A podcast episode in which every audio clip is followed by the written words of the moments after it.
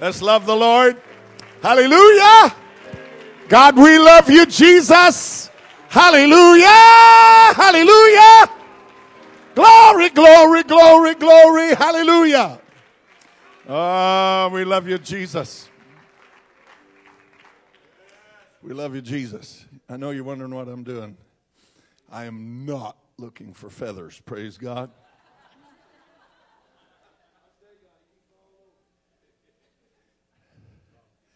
I mean, when you're a naked rooster, you need all the help you can get. Okay, okay. There's some pictures you get in your mind that they're hard to get out. Praise God. I told brother uh, Godair and uh, brother Cornwell, I'd give somebody a hundred dollars for two feathers right now. Praise God. I'm gonna let you be seated. I've got uh, some uh, preliminary remarks that I'd be tacky if I didn't make. First of all, I appreciate very kind remarks uh, that have been made towards Brother Godair and I. There's two things come to mind. First of all, those kind remarks and four or five dollars will get you a cup of coffee at Starbucks. Praise God. The second thing is, is I heard brother, and that's kind of him to make him. I don't believe him, but that's kind. Uh, heard J.T. Pugh talk one time how that years ago he was preaching in camp meeting, and things were apparently going very, very well, and uh, he had received so many compliments. He was really, he said he really got into it. He was really enjoying it, and he was walking across the campgrounds, and had really been soaking it up. And he said the Lord spoke to him and said, What if these people knew you like I do? And he got humbled like real quick. And I've never forgot that story. And uh, so uh, thank you for the kind remarks. but we're under no illusions here. Praise God. I want to say it is good to be with good, good, good, good friends. Good to be with Brother, again, Brother Kahn. Good to be with Brother Riggins, of course, Brother Cornwell and all the brethren we mentioned last night. We love you very, very, very much. It's good to see Brother Weiser. God bless this man. His studious, hardworking, give himself to the gospel individual, and we love and appreciate him. He's got some books out there that, if you love church history, you need to get. It's also good to see Brother Calfont. God bless him. Long time Kansas Warrior. God bless him. And I think he's got some books out there. I've got some books out there, um, and they are, I'm, I'm, I'm running a special on them because I don't want to take them home. Praise God. And uh, so uh, they're cheap, and if you grab me after service, I will be very happy to sign one of those books. And, and if you'll take one of those books with my signature to any Starbucks, and give them four or five bucks. They'll give you a cup of coffee. Praise God. Praise the Lord. Amen. It's good to see Brother Muncie. God bless Brother Muncie and his son. God bless them. And uh, these are California boys from way back. They're not boys anymore, but but uh, it's so so good to see them. We love and appreciate them. And my friend Brother Dykes you know, it's dangerous to do what I'm doing because I know I'm going to forget somebody and hurt their feelings. And if I forget you, forgive me. I'm so sorry. But Brother and Sister Dykes, we've known them many years, and they are wonderful, wonderful, wonderful people. We love and appreciate them. And the brothers Nance drove up from, from Oklahoma. God bless them. I appreciate that. And Brother Dykes drove up from Oklahoma. Anybody else?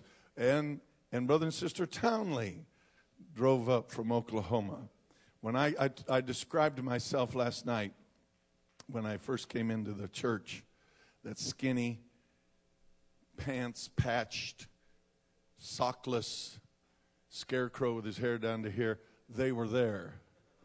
And, and they're part of the people that scooted up their kids real close when they looked back and saw us.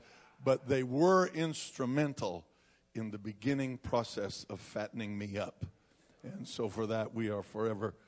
Um, I don't know if I'm glad or not, but anyway, uh, you got the ball rolling in that direction, and it never stopped going downhill. Praise God. And we love them. And good to see Brother Elder and Sister Elder and his mother. God bless. Love, love, love, love the elders. Amen. Wonderful, wonderful, wonderful people. Praise the name of the Lord. And uh, my good friend, Brother Johnny Godair, and you are the loser tonight.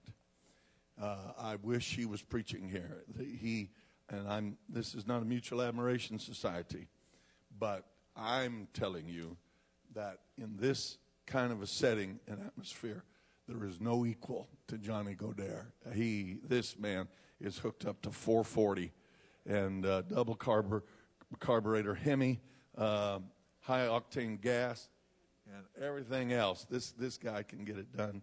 And I begged him to preach this morning. He he does have a head cold, but he has to preach twice tomorrow, and so he'll pay for this, and you'll be double blessed. So everybody said, "Praise the Lord."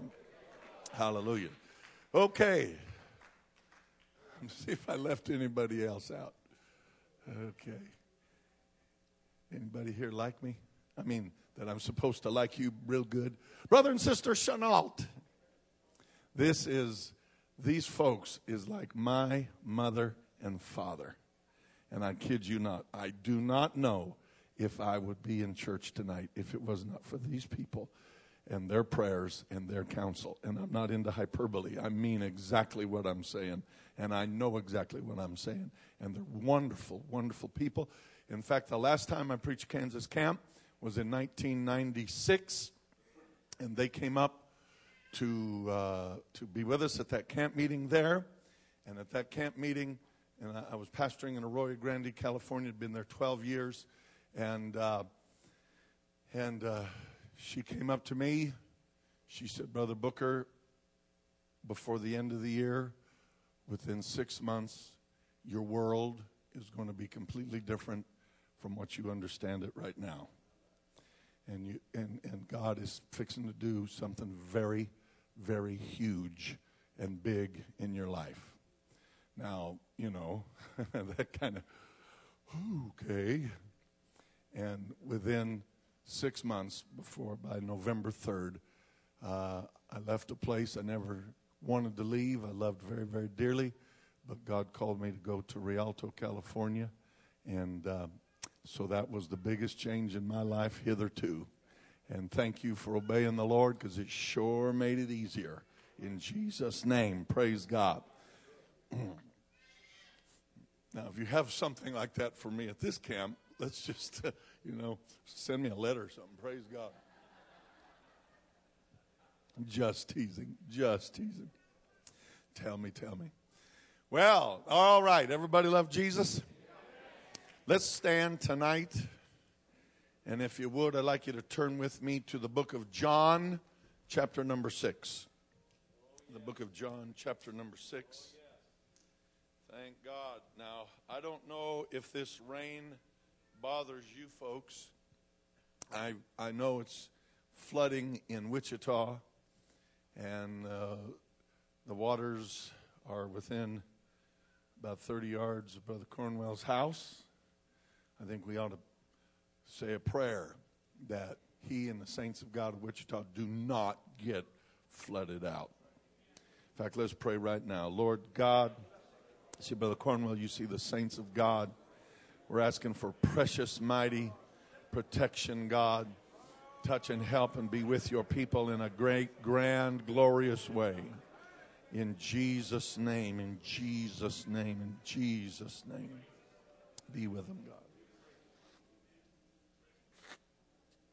But having said that, in California, it hardly ever rains. And this has been the driest year on record in Southern California. And so when I get out here and I see this and I hear the thunder, it's really neat. It's really neat, and I enjoy it, and I love it very, very, very much. Thank God. Okay, John chapter 6, beginning with verse number 16. And when even was now come, his disciples went down unto the sea and entered into a ship and went over the sea toward Capernaum.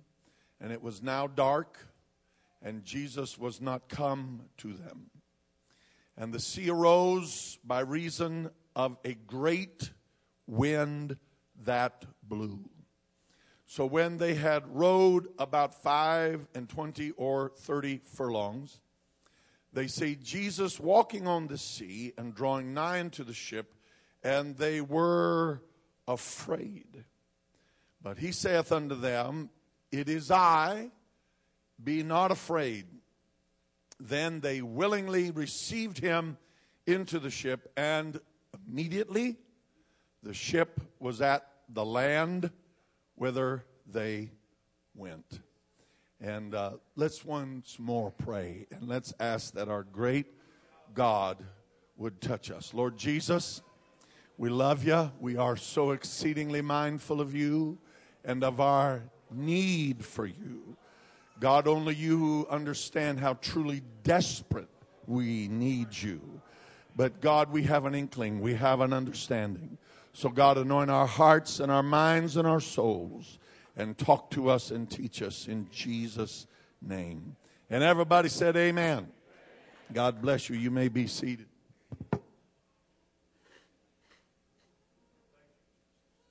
Praise the name of the Lord. Now, this is uh, familiar territory that we have uh, read from here tonight. We are familiar with this story. We understand that the book of John is not the only gospel that deals with this situation. There are Luke and Mark and Matthew, all touch on it, some to greater degrees than others. The book of John is very, very unique in that it does tend to give us insights into many, many things that the synoptic gospels uh, leave out. That does not mean that they are less, it just means that in the wisdom of God, He wanted us to see every aspect, amen, possible that we could. Now, he, he understands that his spirit sheds light on various things of the word of the Lord, lest we could not carry our Bibles. You couldn't fit them in a semi truck. Amen. If he was going to write every thought in minutia that he knew we'd need before we get out of here. But the basic bedrock of all we need to be saved is within these books. And not only to be saved, but to be profitable in our being saved. It's not just enough to be saved. Amen. Though God knows that is important. But He wants us to be productive. He wants to bless. He does want to use His people. After all, we are bone of His bone and flesh of His flesh. We are the body of Christ and we are the members in particular. Nobody enjoys, amen, an arm or a leg that has gone to sleep. We'll shake it. We'll do anything that we can to get the blood back rushing into it. Just the numbness alone and just that minor incapacity, amen, is enough to throw us off. We like it when we're functioning and we're functioning well. Can I tell you that God, amen, and we're made in His image, feels exactly the same. I don't want to get sidetracked, but I cannot even begin to imagine. And how and why he puts up with us as he does is so beyond me. It just, his love is so overpowering, is the only thing that I can figure. Amen. But I cannot imagine the frustration that Almighty God must have much of the time with the body with which he has to work. How do we, how closely do we really listen? How, how much are we really walking in the Spirit of God? How dull are our senses? Amen. How much do we miss? How many folks, amen, could have, should have been saved if we'd have just listened to that still small voice? Amen. And on and on and on and on I could go. But any kid six weeks out of Bible school can get any congregation on earth under condemnation. Amen. And that's not what I'm here to do. And I do believe that God wants to help us tonight. So, in light of this, we go back, amen, to this familiar story of the disciples in the ship, in the sea, in the storm, and the wonderful things that God did that night in their lives. I lean on your familiarity, but nevertheless, I do want to rehearse some things. We know that He had fed multitudes. Upon doing so, He compelled them to get into the ship. Now, I, I, I would like to point out to you that the reason the multitudes were there because was because prior to the multitudes showing up is when he had sent the disciples out by two and two. And he gave them power and authority over unclean spirits. Amen. And, and power to heal. And he told them to preach the kingdom, amen, of God. And so they went out. He also stripped them down. They, they, they, he took from them their purse. He took from them their money. Amen. And, and, and everything that they could lean on. He said, when you go into a city, you, you ask who's worthy and you go and you stay there and, and on and on and on and on and on. So, so they had nothing, nothing, nothing to lean on but the Spirit of Almighty God. And they did not yet have the Holy Ghost. So this was a new experience. And he wanted to teach them that if you're going to get anything done, it's going to be not by might nor by power, but by my Spirit, saith the Lord. Amen. So he shook them down. He took their wallets. He took their credit cards. He took their money. He took the bread that they might have been carrying. Amen. They, they had nothing, but he did give them a brother. He sent them out by two and two. Amen. And he gave them power. Can I tell you something? Don't ever negate the power of a brother. Don't ever negate the power of fellowship. Hallelujah. Don't ever negate, amen, the value of a friend. And God puts somebody in your life, you better take care of that friendship. Amen. If God brought somebody into your world that you can talk to them and they can talk to you, can I tell you, you better take care of that. That is a gift of Almighty God. Amen. So all they had was their fellowship and their God. And they went into those cities. Amen. And we won't take all of the time to, to picture it up and imagine what it must have been like. And, and the Simon Peter's stepping up and, and, and he's got his brother Andrew with him and, and, and people aren't paying no attention to him. He's, he's out there in the marketplace and they're going their way and they're, they're, they're peddling their wares and they're making their deals and, and, and then he kicks over a few baskets and he, hey, hey, hey, hey, hey, listen up. Everybody look over here. This man's got something to say to you. Okay, Andrew, it's all yours. And so Andrew, he never done this before. Hear ye, hear ye. He was dredging up in his mind things he'd heard the kingdom, kingdom of God is at hand. And he starts talking. While he's talking, something starts happening. Amen. And that which was prophesied of old, amen, is coming to pass in our day. And from the days of John the Baptist. And man, now he's he's on a roll. And stuff's just pouring out of him. And Simon is saying, where did he get all that stuff? And Andrew's saying, Where am I getting all this stuff? And it's just pouring out of him. And he is having a time.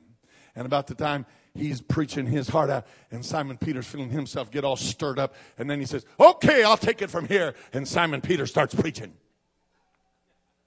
About that time, somebody shows up with a six foot eight, and I'm six foot six.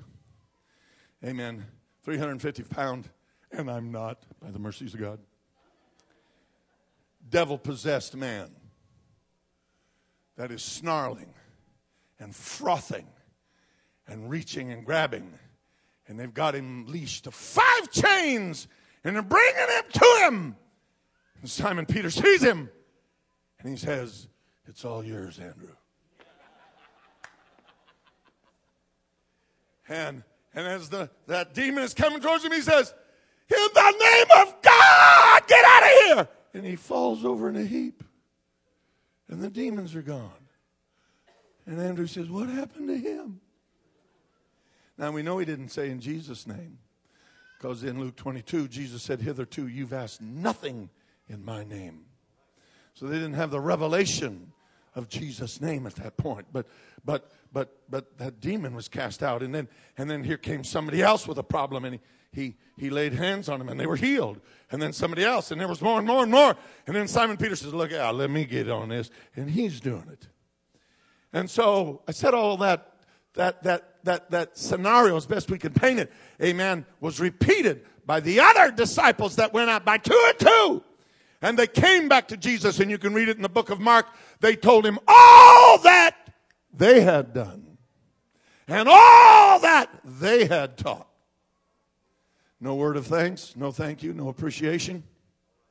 Their food had been provided for. The place of their abode had been provided for. The power of Almighty God had been provided for. But all they could talk about was what they had done and what they had taught. They should have came back and fell on their faces and said, Lord God omnipotent that reigneth, watched over us through the power that you imbued to us. But they didn't. And so then here came through their foot out of all cities all these people. They were the direct result of these men's preaching and their success. And now Jesus teaches them, and he looks, these guys are sitting back there. They're not paying attention to what Jesus is teaching. They're still thinking about all they had done and all they had taught. And they're swapping stories about the demons they had cast out and, and all the works they had wrought. So finally, Jesus turned around to him and said, Okay, big boys. All right, mighty apostles, feed them.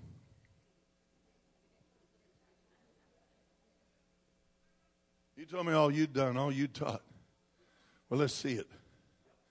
Put it in action. Feed them. Hey, do what? Feed them. Philip, what do you got? We got 200 pennyworth. we could buy 200 days' wages worth of food, but you got 5,000 people out there, let alone women and men, let alone women and children. You got 15, 20,000 people. If we feed them out of what we got, it won't be, but every man should take a little. Can I tell you something? Anytime we attempt to feed this world out of our minuscule abilities, they're going to go away with the crumbs. And that's what happens to people all over this nation. They go to church after church after church around this nation and they're fed out of somebody's intellect and they're fed out of somebody's human spirit. And that's why they're going their way with nothing but crumbs. And that's one reason, amen, churchianity is dying in this nation because people are tired of it. But if somewhere, amen, Jesus said, said, said and, and here came Andrew and he brought a boy with five loaves and two little fishes. Amen. And he began to bless and break. What little we have, brethren, if we'll give it to Jesus and say, Here it is, and let him bless it and let him break it. If the word of God that we feed, if the presence of Almighty God will be with us, I'm here to tell you, there's not a city that cannot be fed. There's not a county that cannot be fed. There's enough to go around for everybody. And he blessed and break and he blessed and break and he said the people sat down in companies of 50 and 100 and they fed 5,000 men, let alone the women and the children.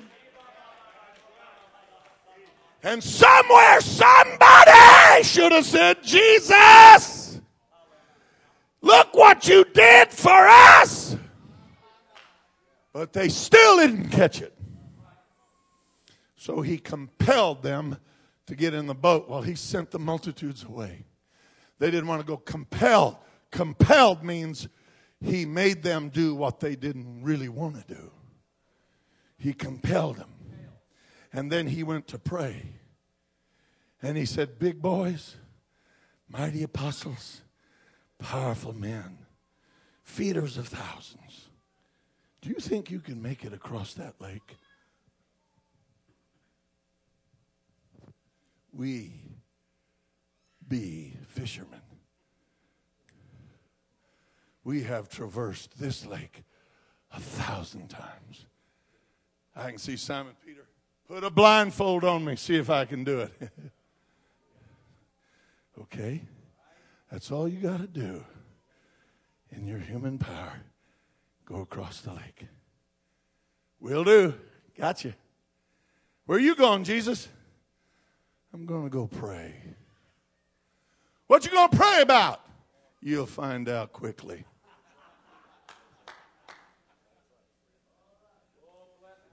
And they put up the sail and they're moving out to sea. And then the wind dies. Ain't no big deal. We got oars.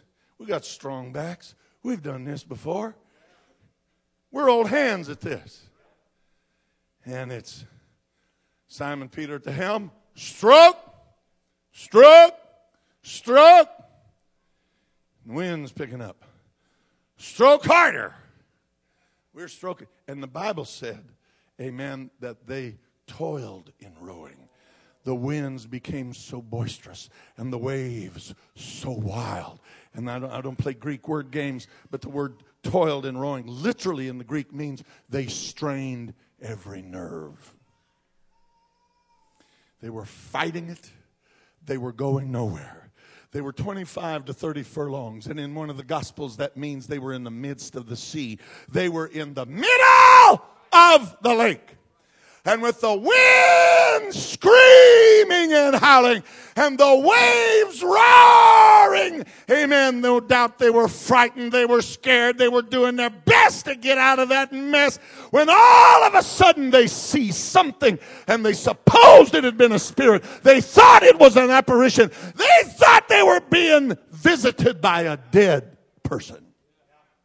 A ghost, a demon, something came walking on the water. And can I tell you, Jesus was not giving it this.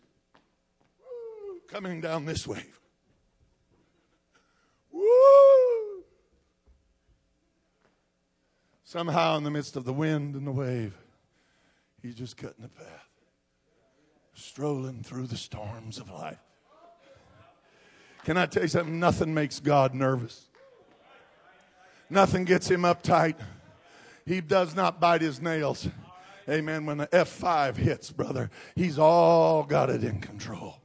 And while he's walking on the water, and they supposed it had been an apparition, they begin to scream.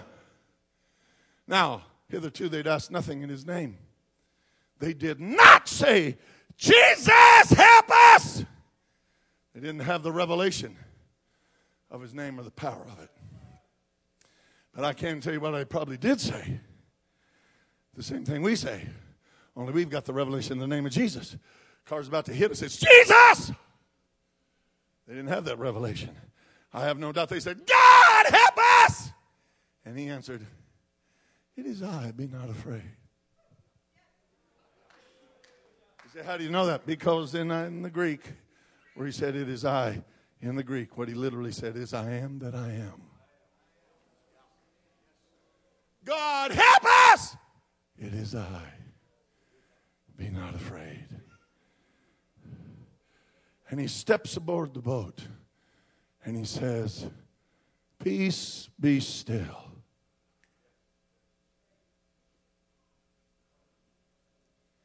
Amen. And you can read it in the book of Mark.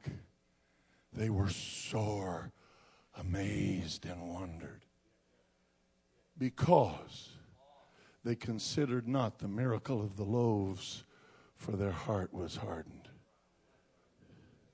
You read it for yourself. He put them on that storm because they came back and told him all they had done and they had taught.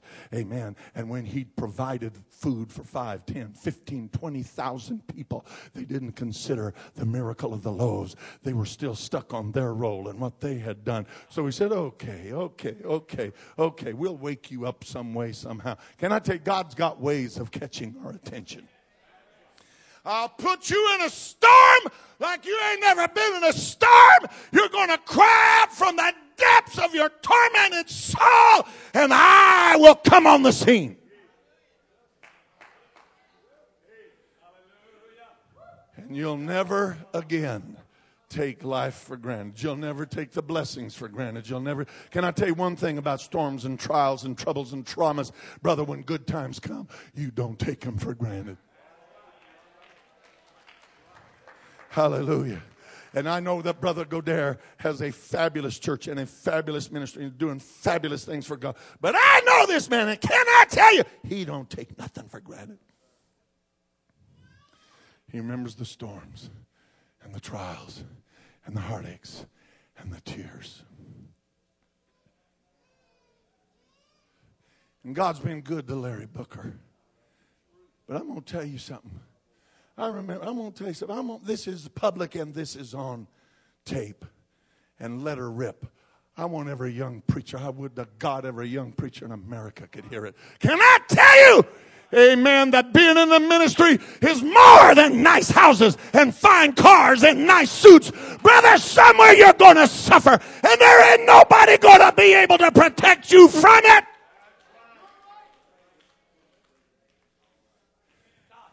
I'm going to tell you how we made it in Miami. Dealing with our 30 people. And one time we had great revival and it got up to 80. And in two weeks it went down to 19. And we went back to praying and fasting. I'm talking about, and I'm not bragging, I'm talking about weeks of fasting. I'm talking about long enough you lose 50 pounds and I wasn't in it to lose the weight. I didn't need to lose it then. Wanting it so bad. I'm talking about laying on the floor at night. My oldest son, my assistant pastor now, he'll tell anybody that wants to hear it. His earliest memories are watching his daddy laying on the floor of that church and crying night after night. And I'm going to tell you something, Brother Kahn the things you went through with that lion spirit. I told Brother Godair today when you were talking, I said, I laid on the floor with my Bible and I tried to disprove this one God, Jesus' name, apostolic holiness message. I tried to find fault with it. The problem is, I had the Bible. It's all I had to work with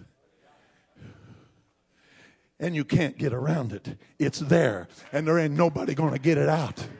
You got to repent of your sins. You got to be baptized in Jesus' name. You got to receive the Holy Ghost speaking in another tongue. There is but one God, and His name is Jesus. And without holiness, there ain't nobody going to see God, and there ain't nothing going to take it out of the Bible.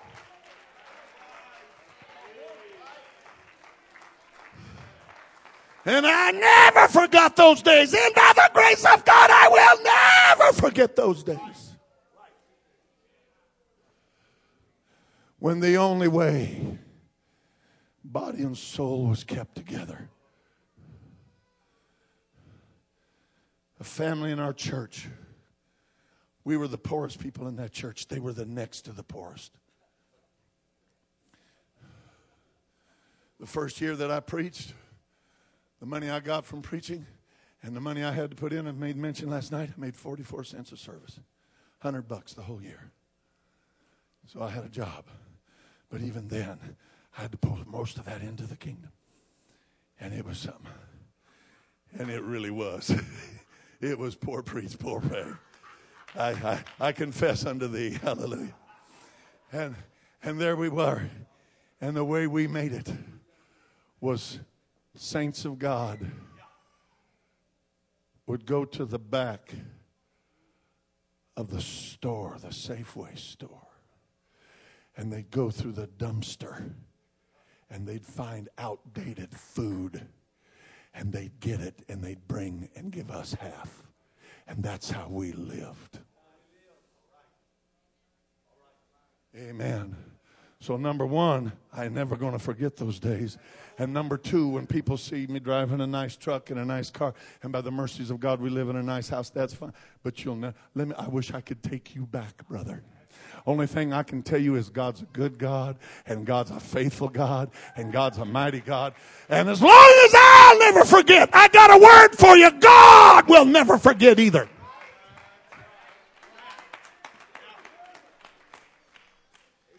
Amen.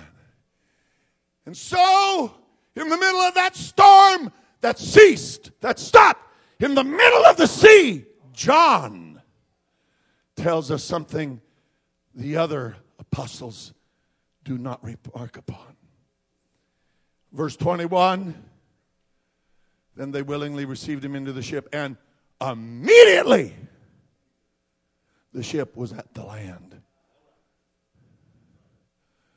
So we find here that not only is sickness at his command, and they were amazed and said, The wind and the waves are at his command, as well as sickness is at his command, and disease is at his command, and even death is under his control.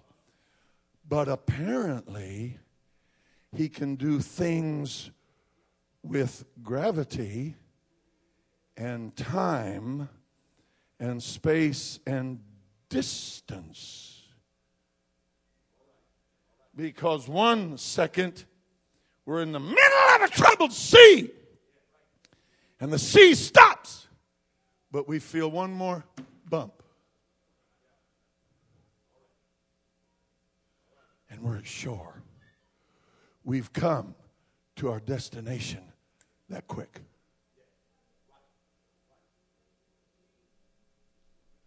We were rowing. We were toiling and rowing. We were straining every nerve. We couldn't get halfway across the lake. We were stuck. We couldn't go nowhere. But when he came on the scene,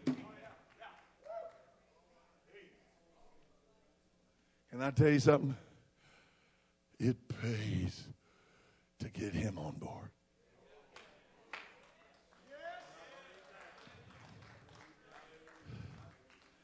Amen. I got a list of things that I keep writing. I add to it all the time. I got things in the secular world I want to see. I got, a, I got a list of them in my computer. I, am sorry. I want, I want to see Alexander the Great whoop up on Darius the First, Darius the Second. I want to see him beat him in the two great battles. I want to see that. I want to see Lincoln give the Gettysburg Address. I really do want to see that. I want to see that soldier find that, that message at Antietam that saved the Union Army. I want to see, there's a lot of things I want to see. I got a list of them. But I got a much bigger list scripturally. And this is one of them. The first thing I want to see is Calvary. The second thing I want to see is creation. And it goes on down. I want to see them look on their faces when they hit that shore.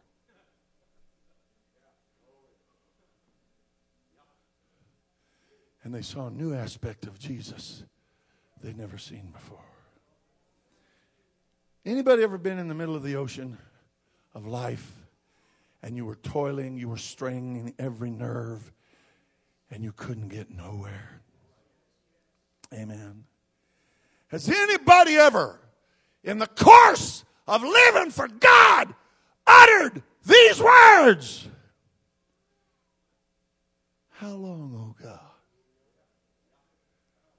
How long? How long before revival? How long before we get the money to build?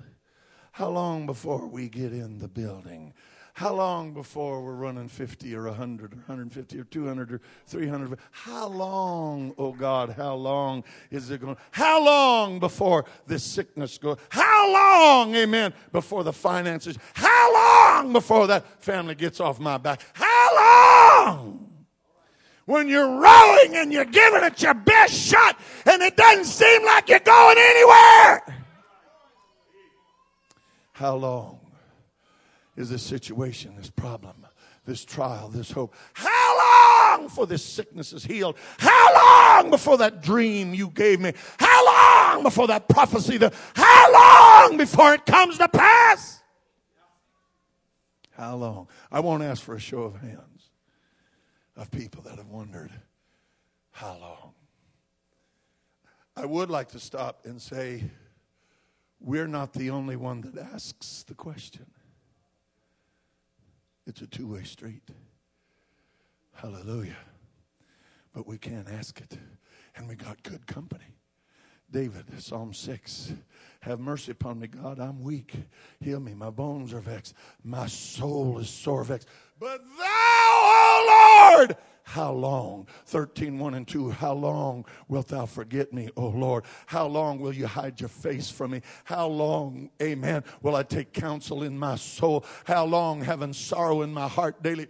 How long shall my enemies be exalted? 89, 46. How long will you hide yourself? 94, 3. How long shall the wicked, how long shall the wicked triumph? How long shall they say and utter hard things? Habakkuk 1 and 2. How long shall I cry? There's a lot of good people that have cried. How long? You're not alone. You got good company. But just don't forget, God asks it as well. 1628, the Lord said unto Moses, How long refuse you to keep my commandments? And my laws. Numbers 14, 11. How long will this people provoke me? How long before they believe me? Verse 27. How long shall I bear with this congregation? Psalms 4, 2. How long, you sons of men, will you turn my glory into shame? How long, amen, will you love vanity? Matthew 17, 17. How long, faithless and perverse generation? How long shall I be with you? How long shall I suffer? Maybe we better stop and look at ourselves and say, God, what are you asking me? How long before you start teaching Bible studies? How long before you go on that fast God's been dealing with you about? How long before you get a steady prayer life? How long before you take this thing as serious as he? How long? How long? How long? How long? How long? And so sometimes we can be brethren like the pastor. I read one time of a church secretary. Pastor went into his office. He went by, didn't say hi, didn't say bye, didn't say nothing. Went into her church office, and a little bit heard slam, bam, boom. Something hit the wall, something hit the floor, something hit the ceiling. Something, something slam, something and then the assistant pastor come in. What's going on? I don't know. Wham! Bam! Crash! Ah! Slam! Bam! Crash! Bam! Anybody in there with him? I hope not. Then it got real quiet. Should you go check on him? You go check. And then they heard the door creak open. And he came out. And he was disheveled and he was clenching his hands. And they said, Pastor, anything wrong? Yes, there's something wrong. Can we ask what? Yes. The problem is, I'm in a hurry, and God isn't.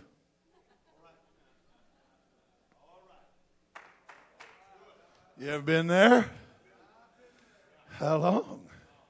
How long? How long? Hallelujah.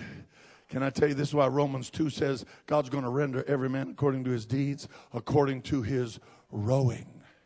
Brothers and sisters, please listen to me. Most, everybody say most, not all, but most spiritual destinations that we strive for, they are arrived at by the dogged day by day march of the feet.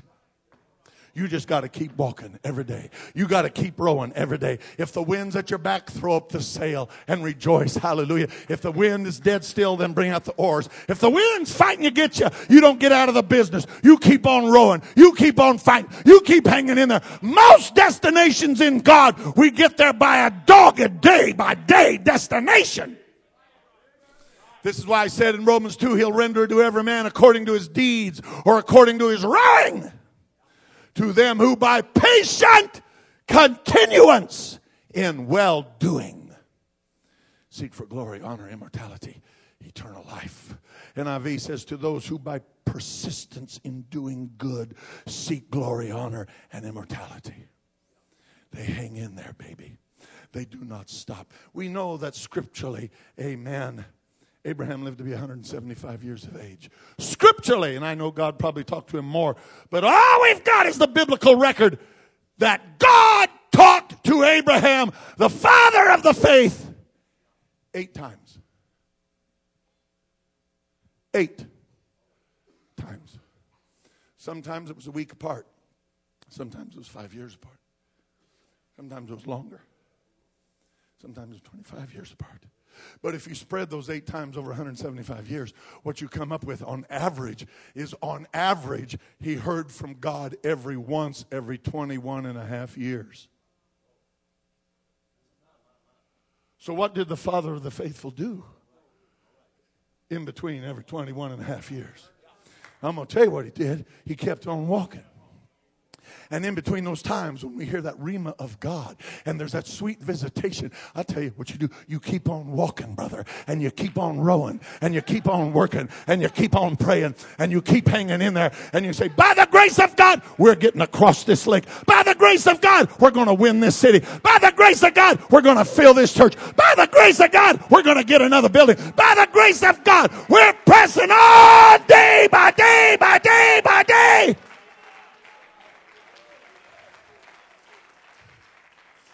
But, and this, I feel so strong to preach this tonight. But there are times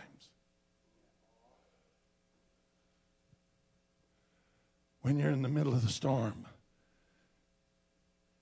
and you're wondering which way you're going to go and how's it going to come out.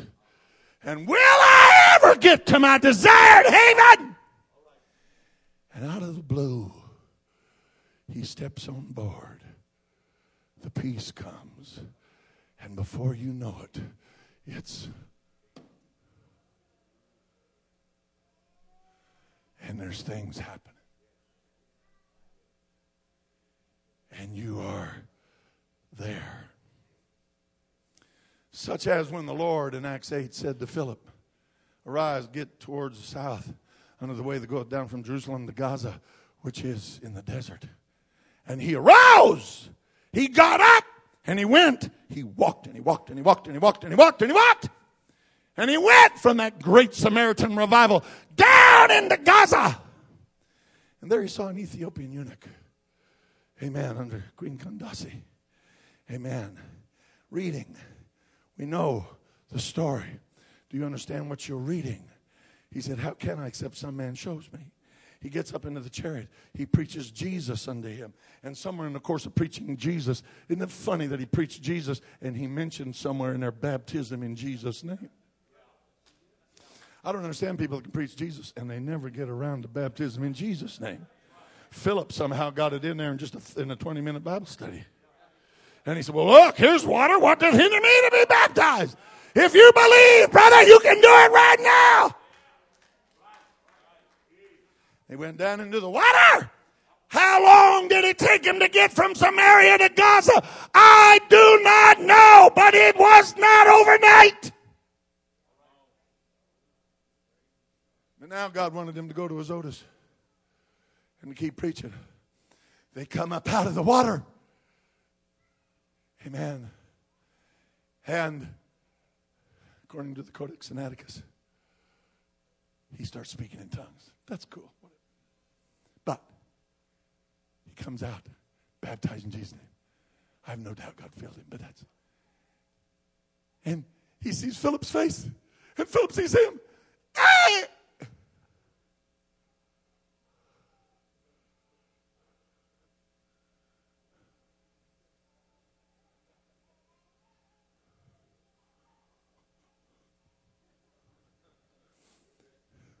Where is that guy?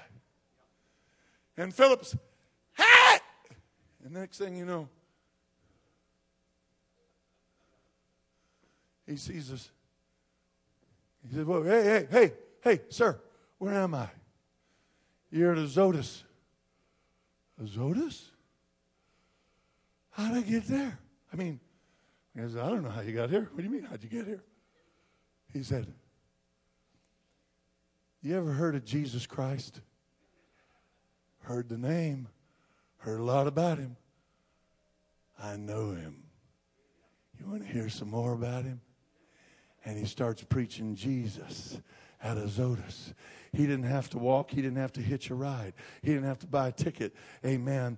It's just like moving that ship, amen, to the shore. When God wants to move, honey, you just get ready because he can move. He can move when He wants to move. God's big, God's mighty, and my God is the same yesterday, today, and forever. Amen. When I was in Miami, I, I, uh, I got 13 hours of tape of Brother David Lee Floyd, the early, early days of Pentecost. And he told me about, amen, Sister LaFleur.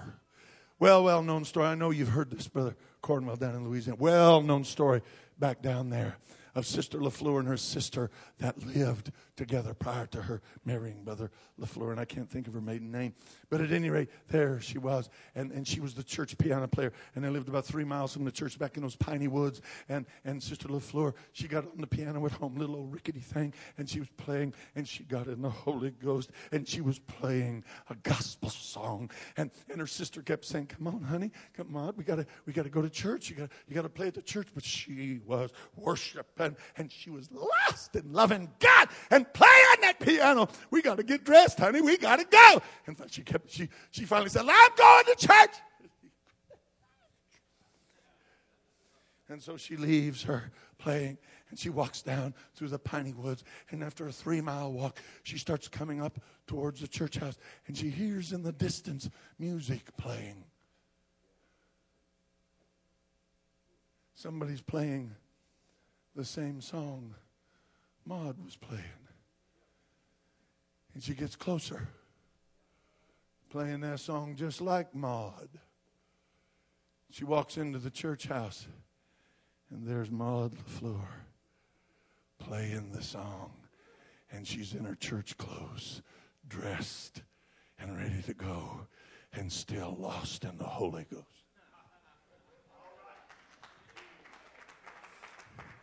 And my God is the same yesterday, today, and forever.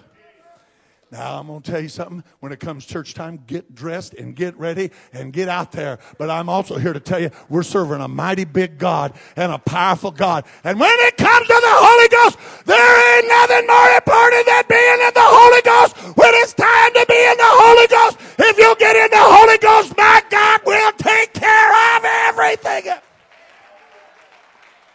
How long, oh God, times it's just God said, How long?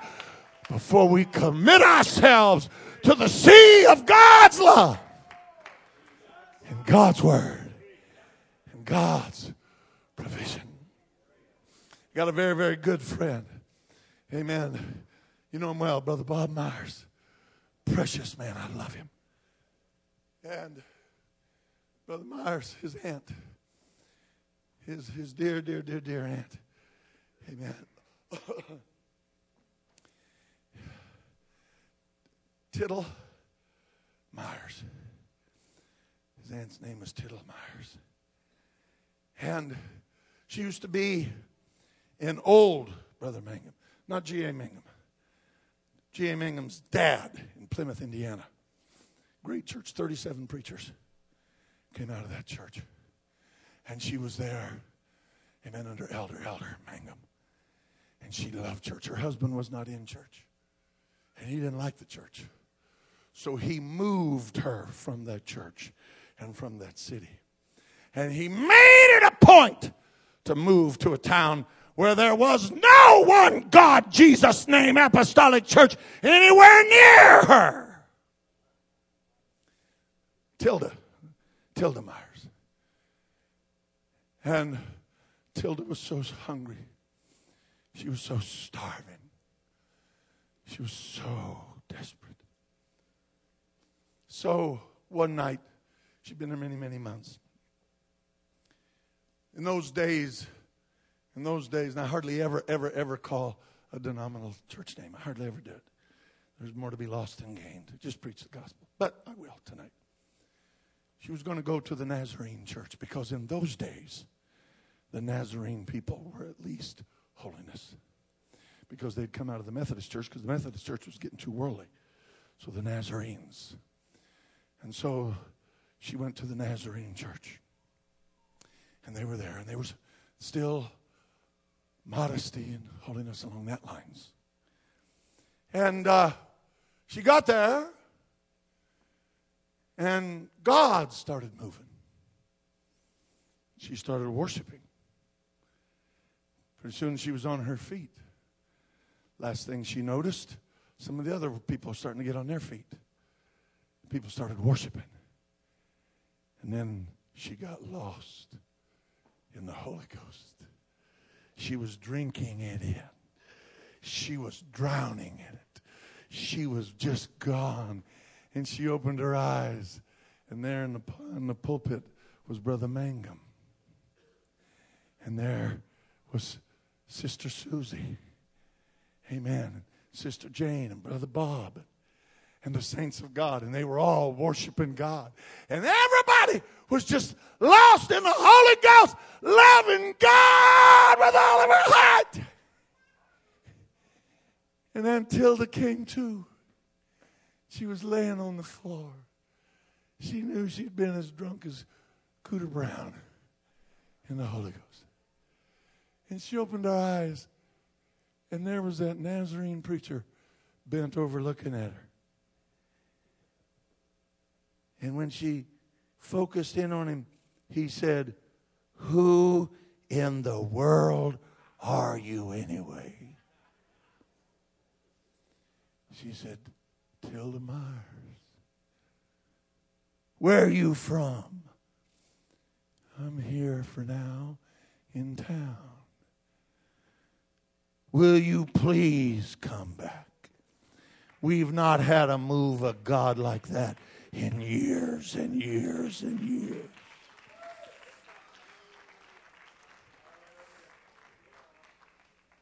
And then Tilda went home.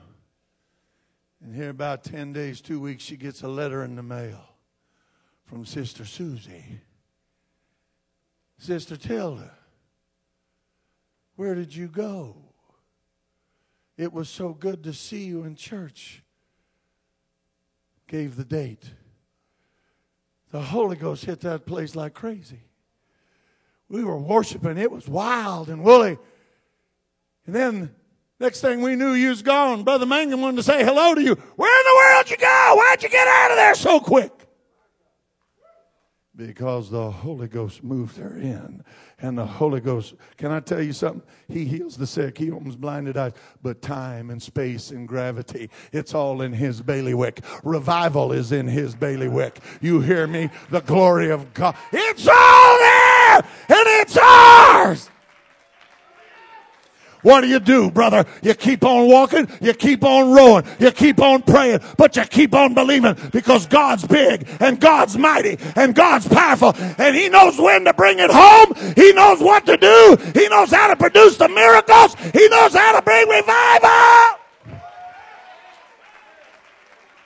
He's mighty.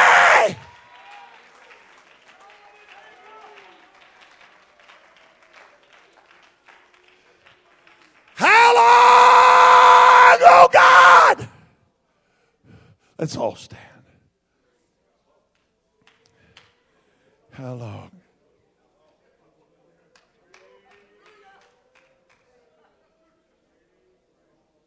Musicians come. I feel the Holy Ghost in this house. I feel like the Holy Ghost is talking to us. We're the people upon whom the ends of the world have come. My God's going to do a quick work. He's going to cut it short in righteousness. Be ready. Be excited.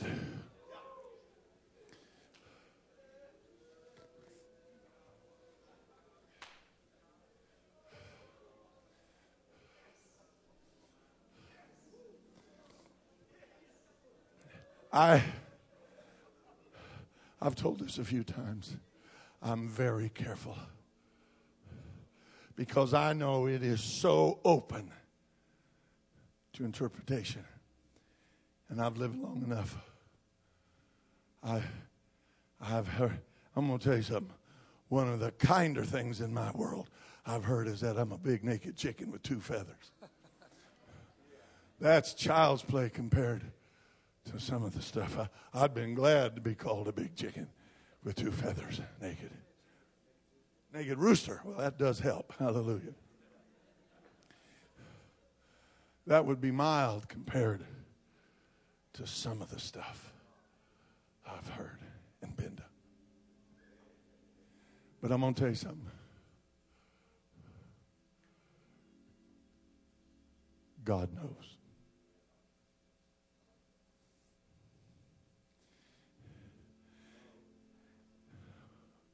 When I when I took that church, Sister Chenault, and I know and you know, and God knows the things you told me in the Holy Ghost that God was going to do in that church. She wouldn't say a word to me when I called her about taking that. When when they I had a church running about 220. I loved it. I loved the church. I loved the place. I loved the city. I loved living in the country. I loved all of it. I loved her house. I loved, I loved it all. And Brother Price called me, and Brother Buxton, Steve called me about going to Rialto. That at that time was running about 30. And I said, I appreciate the call. I really do appreciate you thinking of me, but the answer is no. They said, Well, Brother Booker, won't you even pray about it? I said, I'll pray about it, but I'm going to tell you right now, it's 99.9% no. That was on Friday.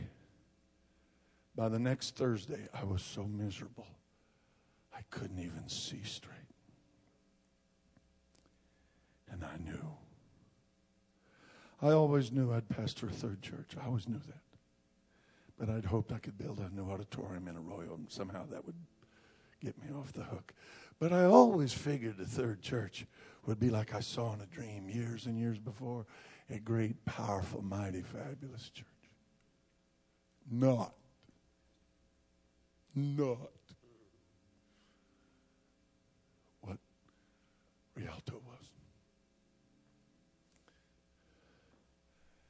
But he knew. And and, and when I said yes to God, and I said yes Brother Price, Brother Buxton, and then I called Sister Chenault. Then she said, Now, I'm going to tell you some things to watch happen.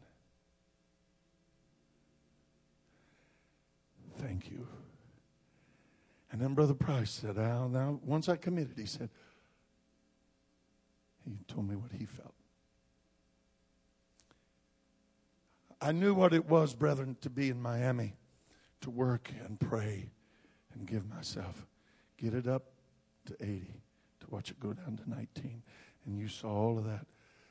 Pray and fast and fast and pray and fast and work. Do everything known to a Holy Ghost man to see revival. Get it back up to 80, and in two weeks again, see it go down to 19. If it wasn't for a dream that God gave me, I think I'd have lost my mind. I really think I'd have lost my mind. But God did, in His mercy, show me a lot of it. So now, 25 years later, 20 years later, and I'm back. 30 people. We work and we pray and we fast. I remember standing in the pulpit. I'd been there a few weeks and I, I'd heard a story about a little girl that had a magic ball of golden string. And brethren, sisters, brothers, you can relate to this. This little girl found out that whenever she'd unwind some string, the golden thread, time would just scoot up and she'd be through her trauma. And every time something difficult happened, she'd pull out a more string. But she said, before she knew it, she had a tiny piece of thread left, and she was an old, old, little old lady, and she didn't know what happened. Point being, savor the moment, whether you understand it or enjoy it or not. But I told our church, I said, I wish I had that ball of string, I'd at least pull off two years' worth. So we could be down the road a ways. Well, I've been there now over 10.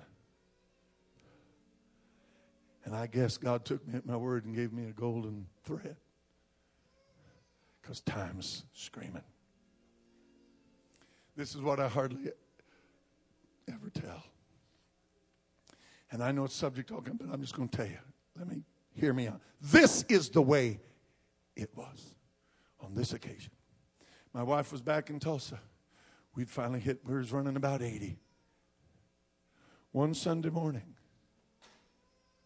And everybody was blown away. There was 160 people there. And not from any one area. They were just there was just there was just 160 people there. There were sinners. There were people that moved into town. There was there was just 180 people. There was backsliders. I mean 160. I called my wife. I said, "You'll never believe how many people was in church today." She said, "How many?" I said, "160." As God is my witness, it went down one time to 121. It never went below 160 from that day, except for one time. And it was different faces. Every week, it was different faces. It was visitors coming out of the woodwork. I'm telling you. But the number never went down. And God would glean and God would move. And in one weekend, a number doubled. You know, that went a long way towards taking away those 80, going down to 19. Brethren, you hang in there because I'm telling you, this God rules the waves. Time, space, gravity, revival. He's got it all. And I'm not Jesus. I remember striving to break the 200 barrier, couldn't break it. Finally gave up. I said, take the sign off the wall. I'm embarrassed by it. And the next week after we took it off the wall, it was over 200. And then 250. And then 300. And I'm not, Jesus, God. Just on and on. Ask me, I don't know. But you hear me. I'll tell you this much. Larry Booker has never forgot where he came from. And the God, I never will.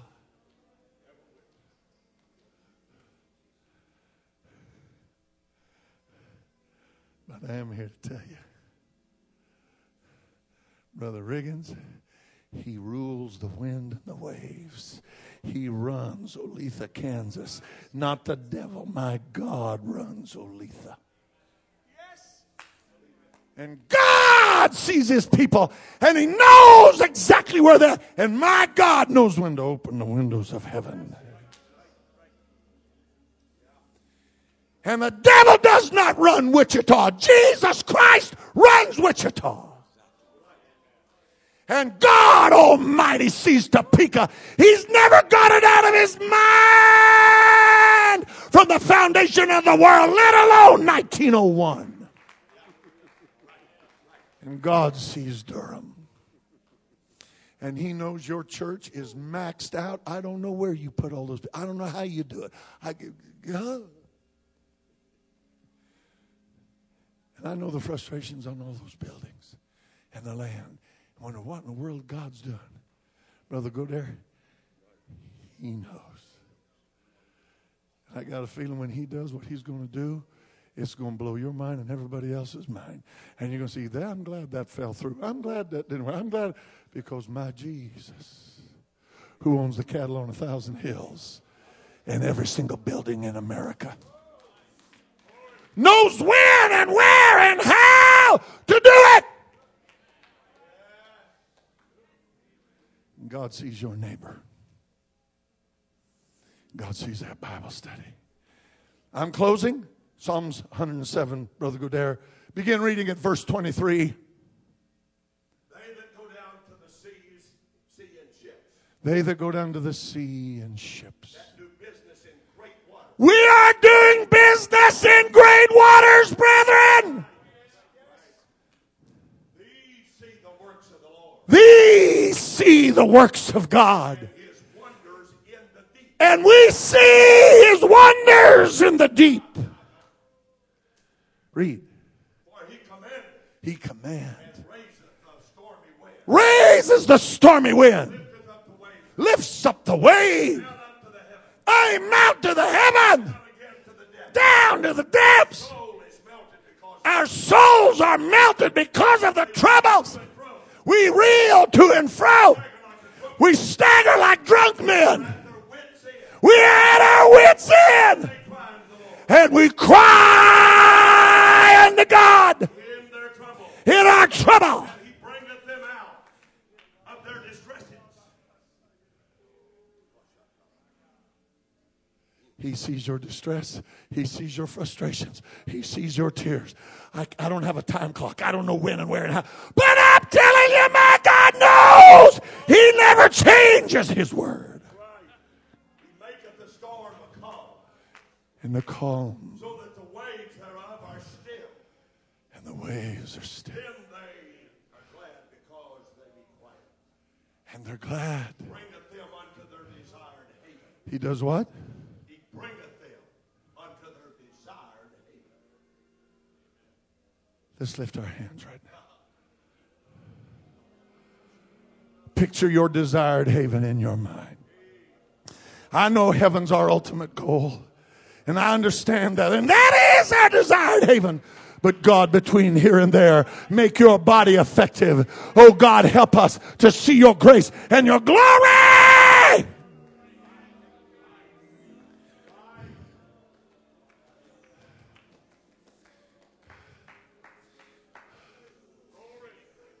I promise I am stopping.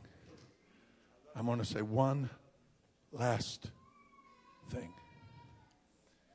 Brother Emerson talked about that lady last night, 86 years old. I'm closing, I'm stopping. I was preaching in Louisiana.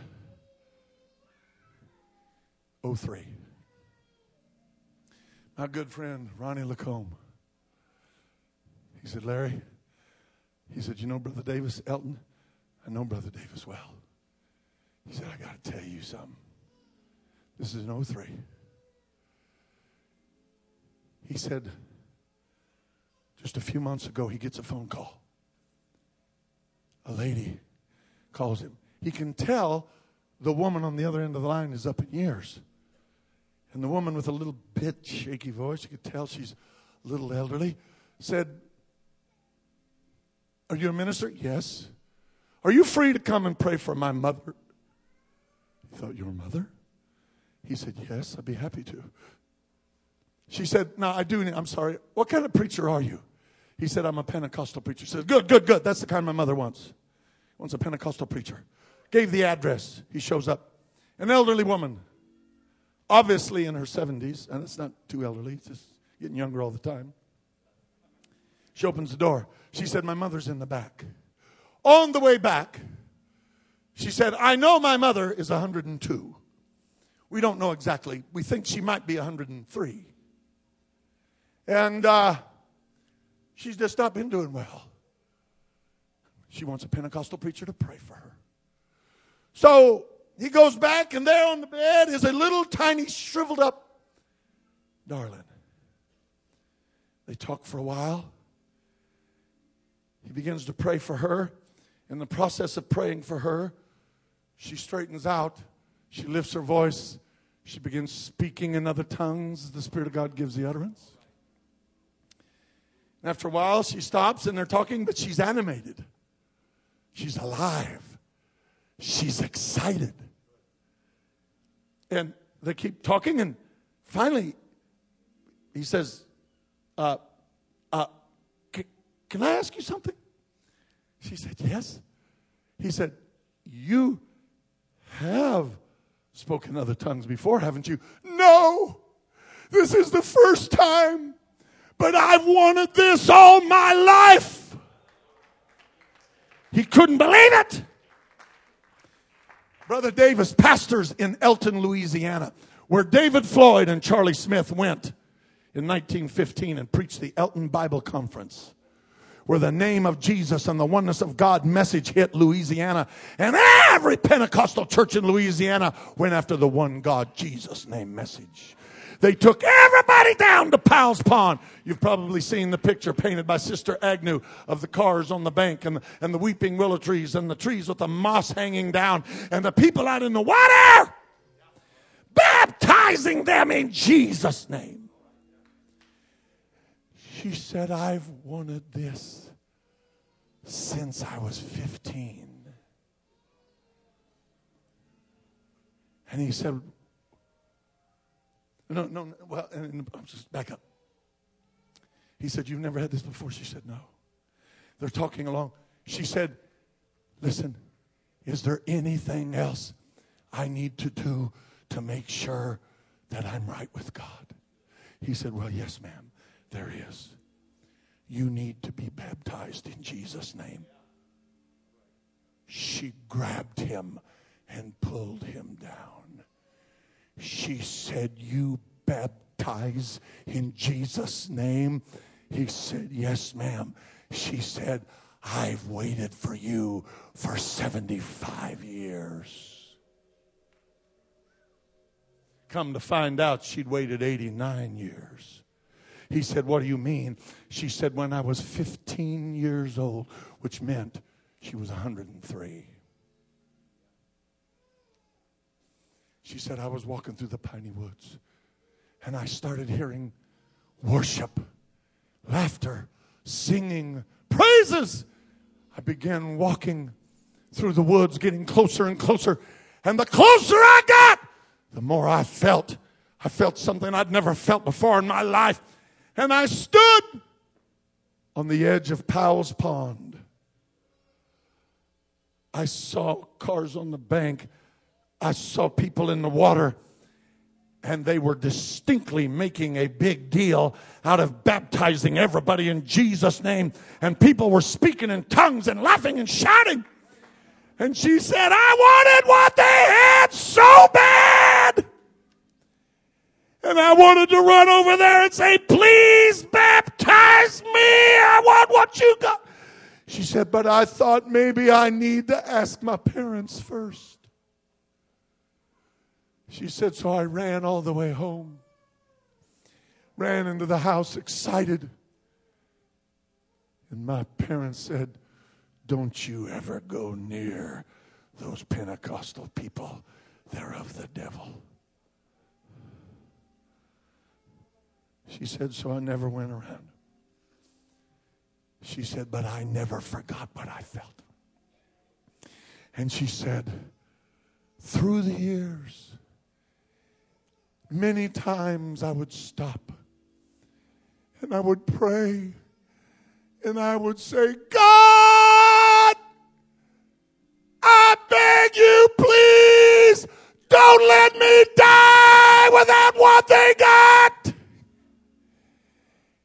And she said, and now you're here.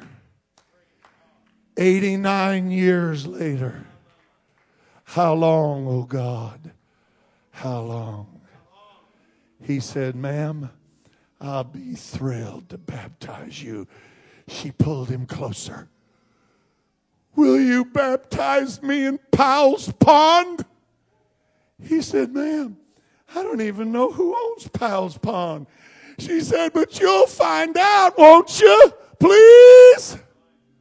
After many, many, many phone calls, signing waivers and papers and everything else. He took that 103 year old darling in his arms out in Powell's Pond carrying her. And he said, In the name of the Lord Jesus Christ, I baptize you for the remission of your sins. And he went all the way under the water with her and brought her up and she came out of the water again, worshiping and speaking in other tongues as the Spirit of God gave the utterance.